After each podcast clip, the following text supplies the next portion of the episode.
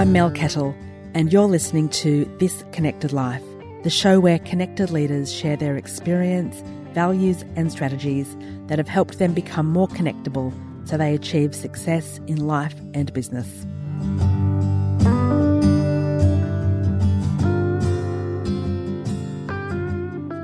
Welcome back to This Connected Life. My guest today is Assistant Commissioner at Queensland Fire and Emergency Services, Andrew Short. Queensland Fire and Emergency Services is the primary provider of fire and emergency services in Queensland, and they have thousands of people who look after our beautiful state during fire season and other times. Um, so I'll get Andrew to talk a little bit about that, but Thank you so much for joining us and welcome. Now, it's an absolute pleasure to be uh, here today to, to have this conversation with you about uh, matters of leadership. It's wonderful. Thanks.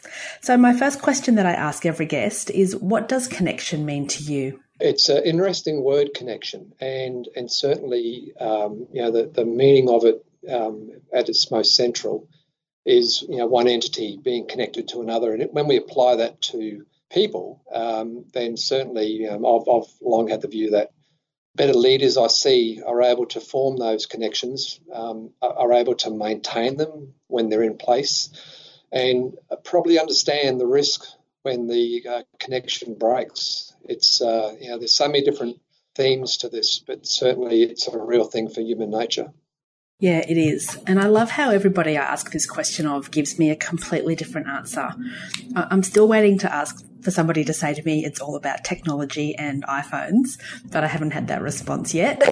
and I didn't expect yeah, it well, from you. It's interesting you say that because uh, for so long, um, yeah, technology's always been shoved to the front of the queue uh, when matters of uh, connection and leadership, and people turned it into an IT issue and even though technology is a real thing for us all, and even in our sector, uh, we rely on technology more than ever to allow us to do the work we need to do. However, when you strip it all away, it comes back down to a, a simple exchange of information, expression of common commitment to a cause, and then uh, people willing to uh, you know, use that connection to work through the issues that are maybe compromising you know, the mission. And uh, look, I, I, I, believe that these themes play through every industry. They're different context sometimes, but uh, certainly for us uh, in our sector, where our our simple mission is to help people um, prepare for the worst, and then when people are going through some difficult times, our work is simply to um, help them the best we can to get through that uh, that moment, whether it be a small or a large moment. So, what are some of the ways you help people prepare for the worst? It's a very current challenge for our sector. Uh, for so long, the, the lion's share of attention has always been given to response. So, governments can be successful or, uh, or fall uh, on the basis of how they manage a you know, large emergency. And, and that will always continue. However, we know and, and there's lots of research around this where we know that any effort made to help an individual or a community understand uh, the situation they're in and the potential that they have might, might have around them uh, might be for a bushfire, might be for a storm, might be for a cyclone. Uh, but certainly, we know that when the moment comes when there's a, a, big event impacting on community, the communities that have done the work to understand their, their risk and um, and take some steps to minimise as best they can, will always come out better than um, than the alternate. And now I've been in the industry long enough now to have seen uh, events big and small where you know communities maybe haven't prepared how they might have, and you know, and government's got a role to play in that, and therefore you know, people get hurt, and it's extremely sad. Um, I know when I was a teenager, we grew up in Gosford on the New South Wales Central Coast. And I remember my mother called me one day and said, We're on bushfire alert. And I said to her, What do you mean? What does that mean? and she, and, well, particularly because they lived in a very residential area, almost yeah. downtown in the city. And she said, Well, there's no fires around us, but there's fear of the fires on the other side of the water with the embers that might fly over. And I just thought, wow, you've just sometimes got no comprehension when you live in the city that you can be at risk. And then, you know, shortly after that, some friends of ours who lived in Sydney on the northern beaches, their house burnt down in a bushfire. And I just remember thinking, how does that happen in a major city? But I guess in Australia, so many of our major cities are ringed by beautiful national parks and the bush that we're so well known for. So, how do you help people understand in areas where there haven't traditionally been fires that they need to be prepared?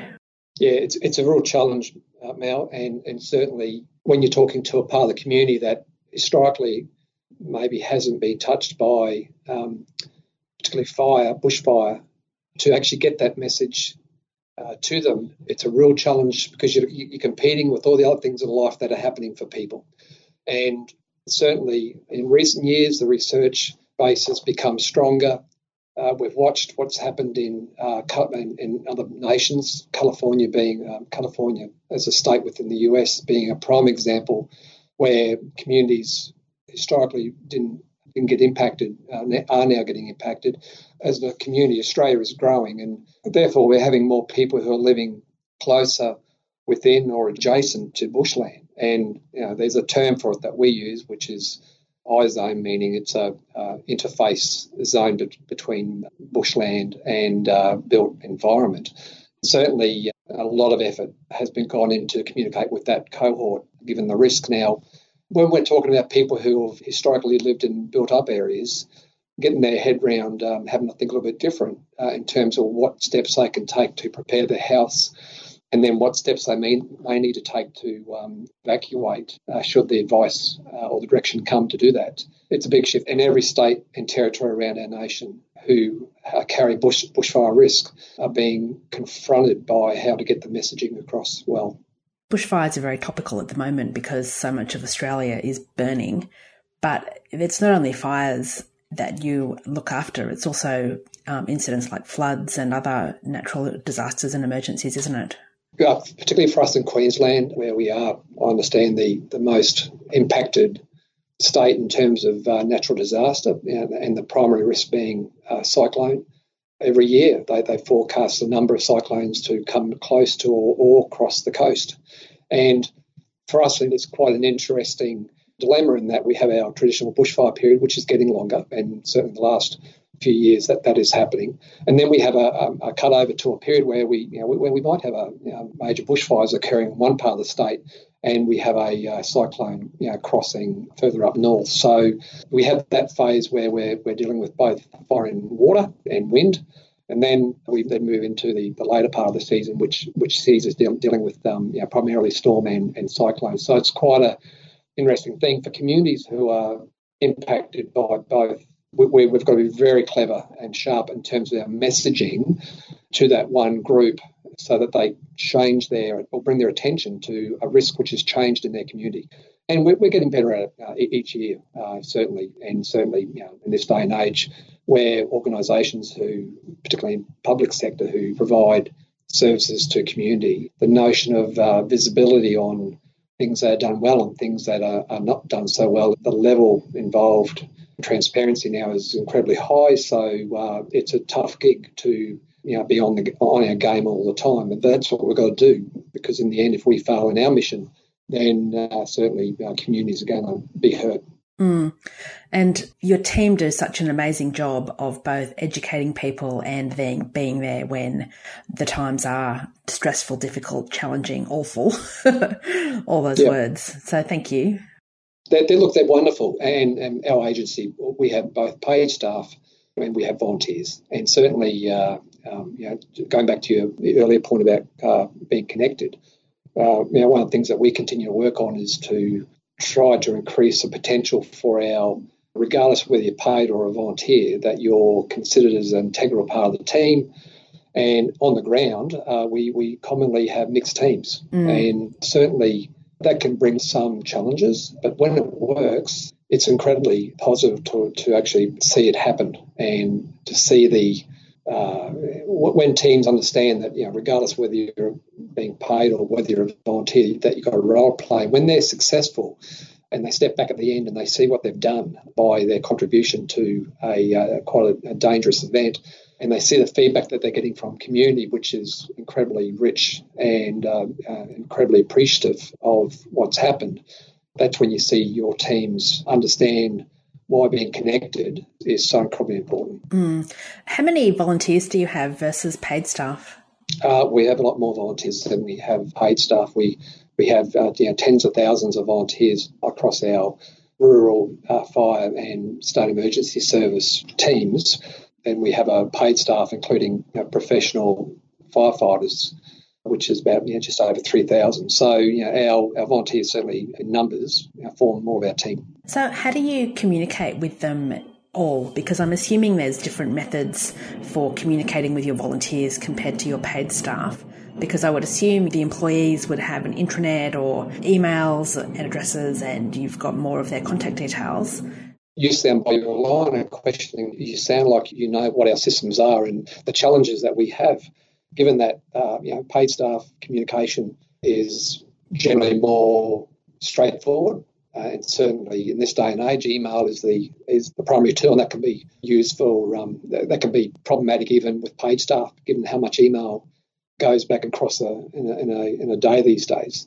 For our volunteers, uh, it's a much more of a challenge, given that these are people who don't, um, you know, they, they contribute uh, only a um, generally only a, possibly a few minutes a week up to a few hours and and if we've got operations happening, they they actually step away from their jobs and commit to us full time. So we've got this group who are sometimes we've got access to them only for a very short time, and other times we've, we've got them um, more um, captured to be able to uh, communicate. And certainly operations is an example of that, but it's certainly something that we're having to work on to become better. Uh, even even now, we um, we have times where we are able to get a message to uh, certain parts of the organisation and, and other times where we're not quite so successful of getting to everywhere we want to get. So social media plays a big role for us uh, in this day and age, particularly for our volunteers, because they use social media to communicate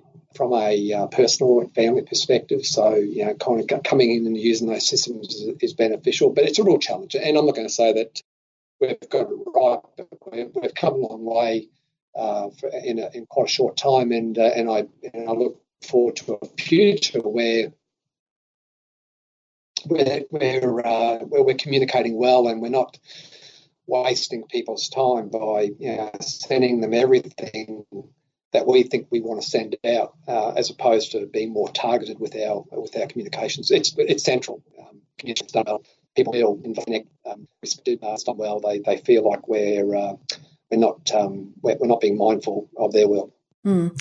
I know a few years ago I did some work with an organisation that had probably 15,000 staff and most of them didn't have email address, company email addresses because of the nature of their job. They weren't desk bound and so they didn't weren't provided with an email and communicating with them was a real challenge because we had to find non-technological ways because they weren't big adopters of technology and they also didn't want to give their personal mobile numbers to their employer. So it just, it was a challenge and I really, and they were employees. So I think the level of challenge you must have when it's volunteers who are giving of their time so generously but there's times when they won't want to or they can't because of you know personal reasons work reasons family reasons whatever. It's such an extra challenge that i think a lot of organizations don't have and don't comprehend the enormity of. Yeah this this is incredibly important for us. There is a uh, level of frustration in terms of you know getting as i was speaking to earlier getting the right person at the right time i try really hard to put my feet into the shoes of a volunteer. And certainly, one of the expressions we use in our agency at the moment is, um, you know, think volunteers. So when you create policy, when you create a new system, you know, think about that person who gives their time freely. And the contact time is so limited. Uh, so therefore, we've got to be really careful and mindful on, how we go about it. And it's not uh, like any organisation around this co- uh, this country, whether emergency services or broader, who has a mixed workforce of volunteers and paid staff would have the same challenges. And, and I don't think um, we've actually landed on the, the perfect solution as yet, but we've got to keep trying because it's one of the ways, as I know, when you respect volunteers quite well, but it's the same. If you respect your paid staff well, in the ways they want to be respected, then the discretionary effort and, and discretionary involvement uh, And again, there's lots of research on that. Mm. I just want to change tack a little bit. Before your current role, you were um, the director of professional development for the QFES. And I know from having done a little bit of homework about you that you're a massive believer in lifelong learning and that you believe somebody can learn something new every day. How do you instill that lifelong learning ethos across the organisation? Yeah, it's, look, it's a bit of a holy grail thing. Um, and if you find it, by the way, I'm quite happy for you to let me know what the what the, what the answer is, what the what the silver bullet is. Because, but being serious now, I know that, that there's not a simple solution. Certainly, the notion of people accepting, understanding, seeing the benefit of being someone who wants to continue learning throughout their life. You know, if I could somehow fast track that for people, uh, a lot, lot of the time I see that, particularly when you're seeing people not working well together or you know, fractured uh, relationships, all that you know, difficult part of a life that we have to live. I know that when people get stuck in a rut because they think they've stopped learning or they, they've, they've stopped learning and they're not their eyes aren't open anymore to uh, other possibilities, they can actually end up not being able to see they're part of something. So whether professionally from a skills perspective or whether just uh, human interaction, you know, the notion of you know, lifelong learning is central. For me personally, I'm you know, I'm not the person I was five years ago or 10 years ago. Uh, and I hope that I'm not the same person in five years' time or 10 years' time, because that will say that, um, you know, I haven't shifted in my thinking or I haven't taken on new knowledge. Is there any one particular thing that has helped you shift in that thinking or one thing that stands out for you? I would have to say that being open to the notion that maybe your knowledge or attitude on something is not correct. So, giving yourself the space to accept that maybe you haven't got it right. And if you need to shift, you can. And if you're after working through something, you go, well, actually, this issue or matter aligns with my values, it aligns with um, my beliefs, uh, and I think I'm on solid ground here, then you can hold your ground. But I think people sometimes get caught in the trap of defaulting to what their view is on something without giving themselves a chance to uh, actually um, shift and uh, move on to a, a, better place. It sounds like there's a good story there somewhere for, from a time oh, where you. well, look, we're all on this journey, and all of us in our lives have, we all have situations occur where you, you look back and think, well, gee, I wish I was a you know, more mature person or had more knowledge and maybe you know things might have uh, gone a different direction. It's not about being, it's not about regretting, and I'm very careful. You know, I think people carrying too many regrets can actually be a real burden. Uh, but I think any person who's seeking to be a, uh, a grown up, you know, needs to have that uh, notion clear in their mind that maybe they could learn something here. And I've been fortunate; I've had some great mentors in my life who you know, wouldn't let me take the shortcut of trying to externalise a, a you know, causality or reason. And uh, you know, certainly that notion of pointing things back to yourself a bit to check yourself. And that's something that I don't think happens well enough in um, society mm. as it is now. I find the concept of regret is something that has always been very curious to me because I've never had regrets over decisions I've made or things I've done. And obviously, there's been things that I've done that I wish I've done differently, but I've learned through the bad mistakes I've made. So I like to sort of reframe a regret as being maybe curious about what might have happened had I done something differently. And I think regrets are such, they can be so negative and you can, as you said, you can create this massive burden for yourself if you live a life filled with regret for things that you didn't do rather than accepting responsibility and looking at what you could potentially do differently should a similar situation arise. Yeah, and I see too many people who are carrying so much. Brene Brown does a lot of her work that she does is about trying to separate shame from guilt. And that, you know, her view, and I do agree with a lot that she's got to say is that you know there are times in life where you know, it's actually not, not such a bad thing to feel guilty about something if you've if you've let someone down or it's all part of that mechanism of checking yourself. Whereas you know her, her view is that um, that's very different to shame. And um, you know, people feeling shame about what, what happened in their life and things that they may or may not be responsible for. Again, there's a lot of research about this, but I do know that shame is deadly. And you know, getting people to uh, move on to becoming a different person or a better person, I think it's incredibly important to um, you know, be very mindful of how you handle your regrets, as you outlined. And I'm, I'm fortunate. It feels like I don't keep regrets front and central, but I certainly do spend a bit of time thinking about maintaining and certainly supporting relationships I have with people around me, both um, personally and professionally. Mm. I think that's really important just to keep looking back and thinking, what could I have done differently? Or what did I learn from that experience? Or how did that experience make me hopefully a better person or, you know, a slightly different person to who I was yesterday, last week, last year? It's an awful thing for someone to get stuck in a point in their life mm. where they can't go back, they can't go forward. you know, it must be this feeling of being trapped.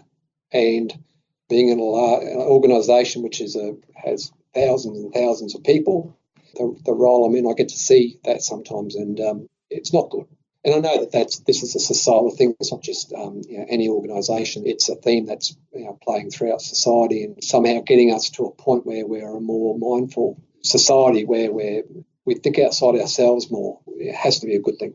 I think some people don't know how to get unstuck as well. I've, i certainly I look at um, a man I met when I worked in government 15 years ago before I started my own business, and we used to catch up. And he was we were both really unhappy with our jobs and with other elements of our lives. And I caught up with him about you know five years after that, and then 10 years after that, and my life had changed enormously, but his was the same, and he still was complaining and unhappy about his job and the same personal elements that he'd been unhappy about, you know, 15 years ago. And I just remember remember thinking, you're in control of your own life, and some of the changes that you need to make are not actually that big although they were unsurmountable to him. And it just, I found it really intriguing that he was prepared to just stay with the status quo and, you know, the devil he knew rather than take a risk and move away. And, yeah. it, it, yeah. and, but I also think, and this is what I noticed with a lot of people, he was trapped in that cycle of he was married, he had children, he was paying school fees, he had a big mortgage, he had a big house, he had like a lot of lifestyle expenses that had just grown up over time. And he didn't know how to, or he didn't, he wasn't prepared to make the sacrifices that were necessary to make the changes that would have made him happier. And I think a lot of people get stuck in that revolving cycle of earning, spending, earning, spending without thinking about how they can step backwards and reevaluate to move forwards. Hmm. I've had some uh, certainly visibility of people in this situation, and what I've seen is they can commonly have around them not enough critical friends. An example I use is if someone has a disappointment in life and they're working through those stages of dealing with that, sometimes it's not actually good to have a, a friend around you who's encouraging your endeavour to externalise it. And the friend who says, oh yeah, you should feel bad about that. That's wrong. They're awful. You know, you should be angry. And unfortunately, there's a lot of this happens. So I tend to talk about that we all need that critical friend.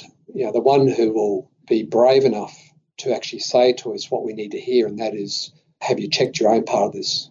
Have you checked that everything you've done is everything you could have done? Or are you just taking the easy way out? So don't surround yourself with people who are just going to tell you what you want to hear. Yeah, we actually had this conversation with the previous guest, Dominic Quatuccio, and I said to him, How did you get from being in the finance sector to now doing a lot of work with men to make men better people? And he said, oh, A very kind girlfriend, a friend of mine who was a female friend, sat me down one day and said, Dominic, you're such an asshole. You need to change. and she very right. gently gave him a couple of books to read, and one of them was Napoleon yeah. Hill. I forget which one, but one of Napoleon Hill's books. And he said it just changed his life. And he didn't realize at the time, but it set him on this trajectory of becoming a better person. And that was about oh, I think seven or eight years ago. And he said he's so grateful to her now for having such a brave conversation with him that could have completely ended their friendship. But she loved him enough to say, You're being such a dick. Can you just get over yourself? And become a better man and become the man that so many of us know you have the potential to be. Yeah, and people, it's interesting, people reflect back on those moments in their life, particularly when they're you're getting through their life a bit or, you know, they've had a bit of a scare of health or, you know, some other big event in their life. And you know, when they're asked to say, you know, what was the moment for you where you took some choices, and commonly you'll see that there was a person who, who spoke to them directly and frankly from their heart. And it's a wonderful thing. You know, you can lead a horse to water but can't make it drink. And certainly uh, some of the people that I've worked with over time in terms of me mentoring them, you do sometimes feel like you're having the same conversation yeah. over and over, but, but they haven't yet actualized what they probably know they need to do, but not quite there yet. So I find myself, I, I tend to get a little bit more blunt if it's going on for too long. Same. And that's you know that's me giving people a chance to take action on their own after taking counsel or having interaction with a mentor or a coach. But after that, there comes a time where they need to be told, come on, time to get on with it. You're languishing too long in this moment. Have you had any well meaning friends have that conversation with you? Yeah, absolutely. And it's probably been fundamental to who I've become. I'm a person now who's much better at receiving adverse feedback. And I wasn't always that person. Now I am. And it happens more often than you think, than people think. And maybe people should accept that it should happen quite regularly because none of us know everything. And none of us have got the, you know, the 360 view on any situation. So there are always going to be different views and different perspectives and different people having different lenses when they look at something. And I include myself in that. So um, I think I'm getting to a point where actually when those moments come for me personally, I, I'm treating it, treating it more as a opportunity to grow through something someone, I was talking this about to one of my colleagues the other day, and certainly if we talk about the notion of wisdom, someone becoming wise, uh, yeah, there's a lot to be said about. A big part of that is people being able to look inside themselves, as opposed to maybe taking the convenient way of uh, externalizing factors. Yeah, looking inside yourself can be really confronting. But I think before you can really connect with other people, you need to have that strong connection with yourself. And more and more people, I think, are beginning to realize that as particularly, well, maybe it's because I'm getting older and I'm realizing that. I don't know. There's that old expression, young head on old shoulders. And, you know, I've got to adopt a young adult, I shouldn't say kids, uh, young adult children, I can say that. And you look at them, you say, gee, you're doing well. You also see that they're learning. Uh, they learn the same stuff, they're making the same mistakes that we all made when we were a little bit younger. And there's no fast track through that. And that's just life. And uh, you know, to anyone who thinks that they can um, walk the road for someone else, particularly uh, you know, kids becoming adults, you, you can't do it. You, you got to let them make their own mistakes and fall into their own holes because I think it is part of them becoming truly mature adults and better people. Absolutely. And I look at some of the things that I did when I was in my teens and early 20s and early 30s and some of the decisions. And I think, what was I thinking at the time? Who was that person? Who exactly. That person? and thank God social media didn't exist then. I know. We, we, yeah, we'd all have a long history, which is now open oh, I'd be in deep trouble if there was. yeah. Moving right along. If it's going to change even more. I mean, you know, we have the social media now I think the pressures on people in terms of things being now open to the world is only going to increase. And that's going to be interesting how society deals with that and copes with that. Because things that were hidden or could be put under the carpet, you know, they, they can't these days. And sometimes, nor should they be. You know, we see the, all the stuff playing out in the media of people who are wronged and now things are coming out, you know, years or decades later. It's very confronting and hence you know, why I think, um, you know, once people understand if they do the work on themselves as early in their life as they can, mm. it does get a little bit easier. It does, I think. Yeah, I absolutely agree with you. We've only got a couple of minutes left, so I just want to ask you a couple of other questions. And one of the things I'd love to know is there any particular book that's impacted you? And I see you looking, he's looking to his bookshelf. yeah, you know, I've just, when you said that, I've just turned to my left and I've got a number of books up there. Certainly, uh, there are some books that I go back to, and then I'll, I'll give you an example. The book Invictus which is about the um, you know the, the, the South African story about you know, Mandela and what played out through that period is in, imprisonment and that notion of having the courage to go on. There's actually a, a poem written by William Henley, which talks about, uh, and people can find this on the internet. It's anyone who's gone through an incredibly tough time in their life. I, I would advise them to find that uh, poem titled Invictus by Henley because it talks about no matter how tough things are, you can take some choices and keep going as far as you can given the circumstances. And, and that, for my life now, that poem will, will always have a place on the wall for me. You know, I'm a big fan of uh, you know Malcolm Gladwell in terms of uh, you know all the books he he has done around social science and you know, why people are and why people do the things they do, which I find incredibly interesting. Have you read his latest book? I've forgotten what it's called. No, I don't think I have because I think the last one was one he published about five years ago, I think. And because I'm I'm an avid uh, audio book user, and that's how I get through my uh, books. Is I actually uh, get get to them in the car, and that's another thing I'd, I'd say to people: if you're having trouble reading, then um, if you've got any sort of period that you've got to be in a car, then um, certainly you can use that time very well. But certainly, I'm a big fan of Bill Bryson from a short history of nearly everything to, to his later piece, which is about he's got he's just released a book on uh, the human body. So I'm actually I'm a big non-fiction fan and I tend to you know, bounce around a bit. And certainly, I'm just looking now at my, my library in terms of my audio books, and, and there's it's mainly non-fiction. There's a lot of stories in there about individuals, commonly people who have been through incredibly um, you know, difficult circumstances. Certainly, uh, one of my other go-to books is the book about um, man's search for meaning, uh, which was Viktor Frankl. Yeah, so Man's Search for Meaning, which is another book about uh, a person's life. And for that individual, he you know, he was uh, in a concentration camp and went on to become a very successful psychologist or psychiatrist, I should say. And uh, and the, the, notion of um, you know, resilience and trying to understand the messages that life gives us, which aren't always simple and aren't always straightforward. So I do love my reading. What are you reading now?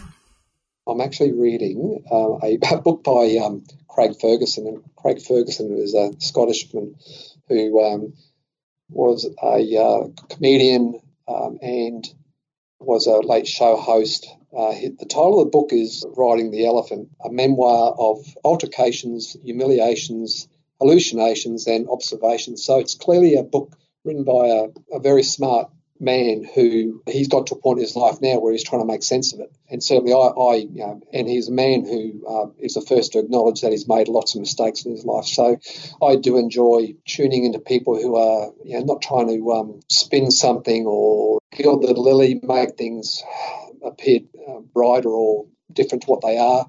And I'm certainly enjoying that book. Great. Well, thank you so much for your time today. I really appreciate it. If people want to connect with you, where can they find you? LinkedIn would be probably the uh, the, the simplest way to get me. I, I tend to uh, separate my um, uh, professional life from my personal life in terms of social media. So I, I tend not to uh, use uh, things like Facebook for connections professionally, but certainly LinkedIn, I'm quite happy to uh, engage with people as people see if they do find me on um, LinkedIn that they'll see that I do post the, the occasional article or share an article and, and provide some thoughts around that, even though it may come across as me telling people about things. It's actually me um, sharing something that I've learned. And uh, I think um, the more of that that we have in society in terms of sharing knowledge, you know, it can only lead us to a better place as opposed to this notion of, um, I'll look after me, don't, don't, I'm not going to worry about you, which is a very uh, short sighted thing that plays very strong in aspects of uh, you know, society, both nationally and internationally. Yeah, absolutely agree. And that's how we connected through LinkedIn because you shared something that really resonated with me, and I've completely forgotten what that was. But thank you. yeah, and, and, look, and as I do, I, I, enjoy uh, seeing what people have got to say. So I, I just say to people, whether it's LinkedIn, whether it's books, whether it's connecting with um, you know, someone wise in your life, do something about it. If you feel like you want to become uh, something different or a better version of yourself, because uh, there's lots of ways to do it, and, and certainly you know, now your you know, your podcasts are an example of that. Thank you. And on that note, thank you again for being a guest. Really appreciate your time. Thank you very much. Have a lovely rest of the day. You too. Thank you.